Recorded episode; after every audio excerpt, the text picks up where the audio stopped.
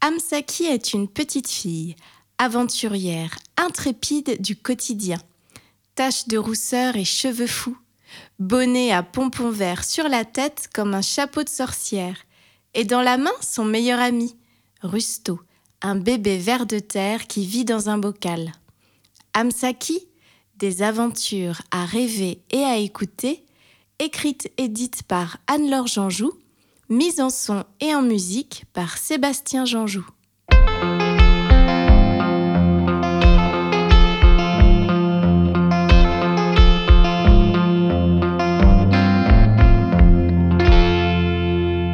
Quatrième aventure, les mystères du dolmen de l'Ouest.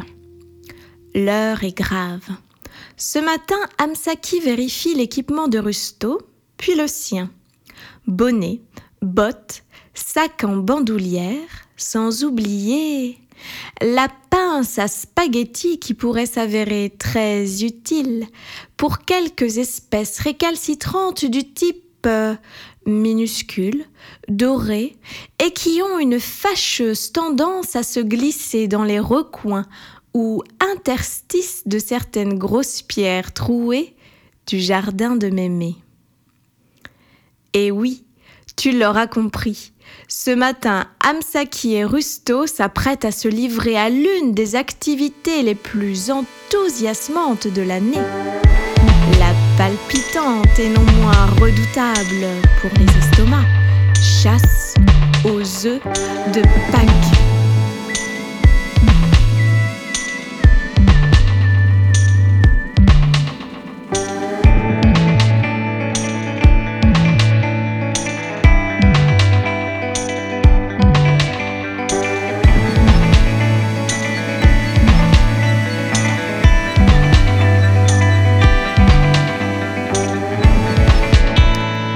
Par contre, euh, il faut se l'avouer, Amsaki n'a jamais vraiment compris comment des cloches italiennes pouvaient, avec l'aide d'un lapin allemand, aller récupérer des œufs en chocolat belge pour ensuite les distribuer sur les balcons et jardins.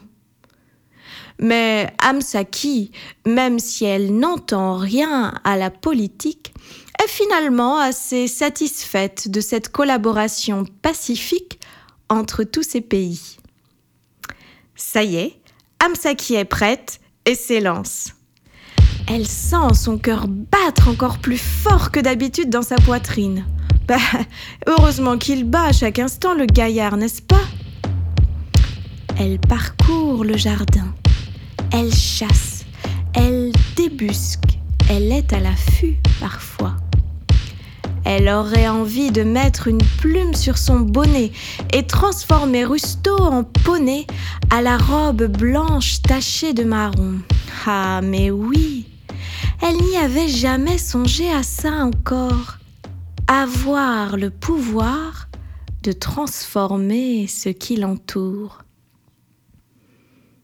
Rusto en poney quand ça serait utile et puis, par exemple, Gégé qui répète toujours la fin des phrases ou des mots de mémé quand ils discutent. Un perroquet, tout craché. Bon, elle a beau ne pas avoir de poney. Amsaki a quand même l'impression de sentir le vent lui fouetter le visage. Et elle a même le sentiment d'entendre la musique de ses aventures à l'intérieur de son bonnet. Et puis, Amsaki entend aussi le rire de Mémé, une sorte de petit grincement aigu et rigolo. Le rire de Mémé, c'est délicieux et doux comme une tourterelle qui roucoule. Mais ce matin, soyons honnêtes, malgré le rire de Mémé, la chasse d'Amsaki n'est pas bonne. Elle est même franchement mauvaise. Où sont les œufs de toutes les tailles, les poules et les guirlandes de poissons? Le sac d'Amsaki ne déborde pas, et loin de là. Malgré tous ses efforts, elle n'a réussi à déloger qu'une tablette de chocolat blanc, pas son préféré en plus. Heureusement, une nouvelle proie se profile à l'horizon. Et pas des moindres. Amsaki se frotte les yeux, oui. Au loin, à la lisière du jardin, elle aperçoit les oreilles d'un énorme lièvre en chocolat. Un butin considérable qui rentrera dans les annales, mais peut-être pas dans son petit sac, même quasi vide. Pas de temps à perdre pourtant, Amsaki décide d'abandonner son poney de terre et se met à ramper entre les herbes hautes. Amsaki adore ça, jouer à être invisible. Elle devient brin d'herbe. Elle devient écorce tombée au sol ou caillou. Ah mais oui, on s'y croirait. Amsaki a vraiment l'impression de pouvoir se transformer en un habile et discret puma, terrible lion des montagnes. Elle s'approche aussi lentement que Rusto pourrait le faire. Elle s'arrête et essaie de retenir sa respiration. C'est plus convaincant, mais dis donc, c'est pas facile. Et là, une chose étrange se produit. Le lièvre en chocolat se dresse sur ses deux pattes arrière. Son regard croise le regard d'Amsaki. Mais en moins de temps qu'il n'en faut à Amsaki pour réaliser qu'il s'agit en fait d'un vrai lièvre, il a déjà filé, à une vitesse folle, aux confins du territoire sauvage. Amsaki se relève. Elle pousse un cri aigu et effrayant comme pourrait le faire une guerrière apache et se lance à sa poursuite.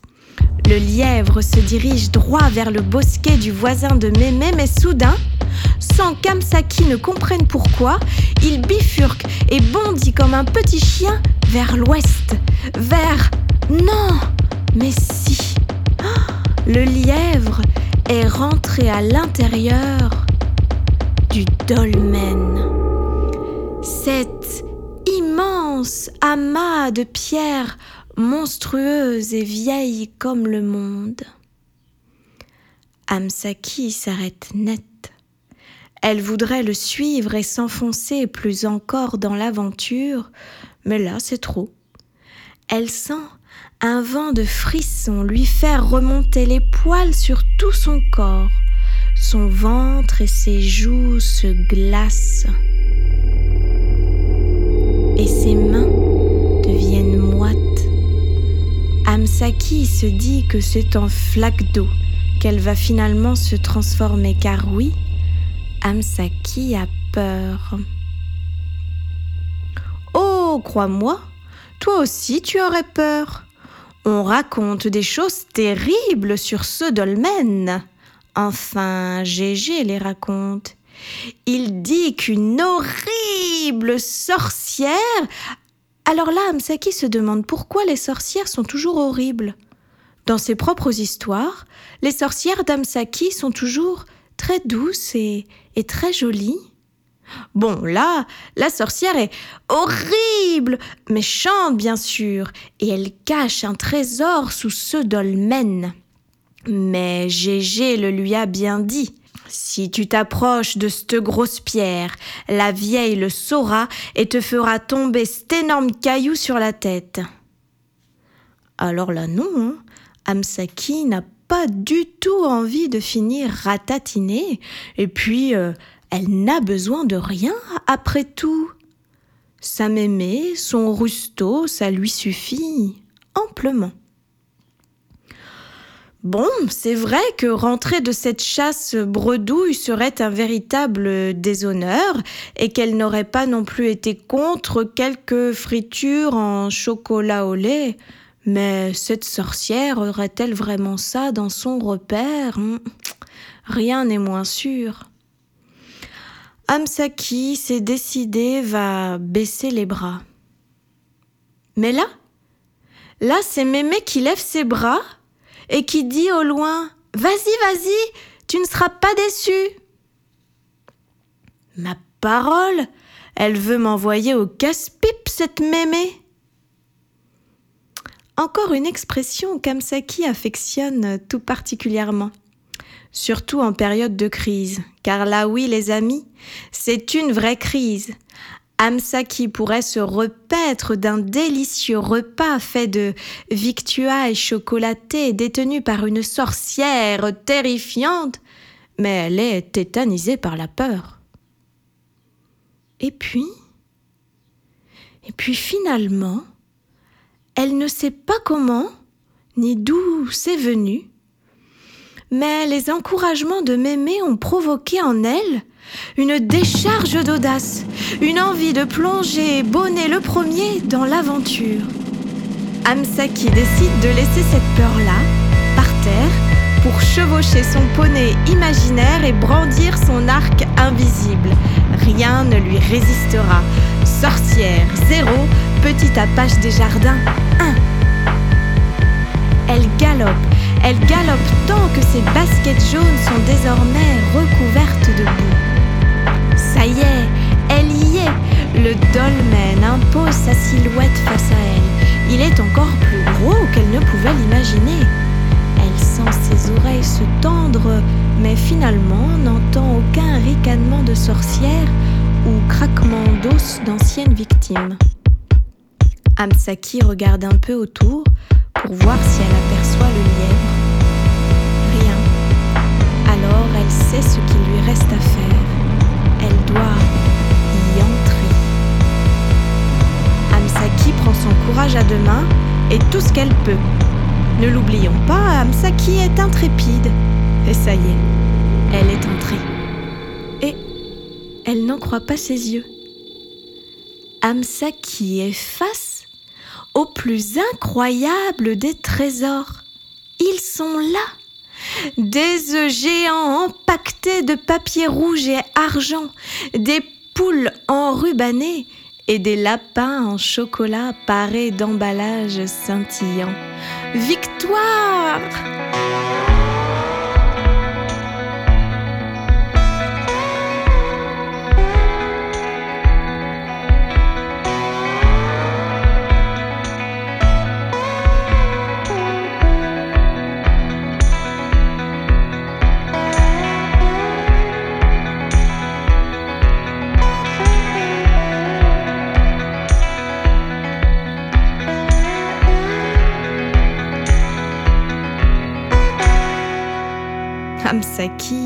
est fière d'elle.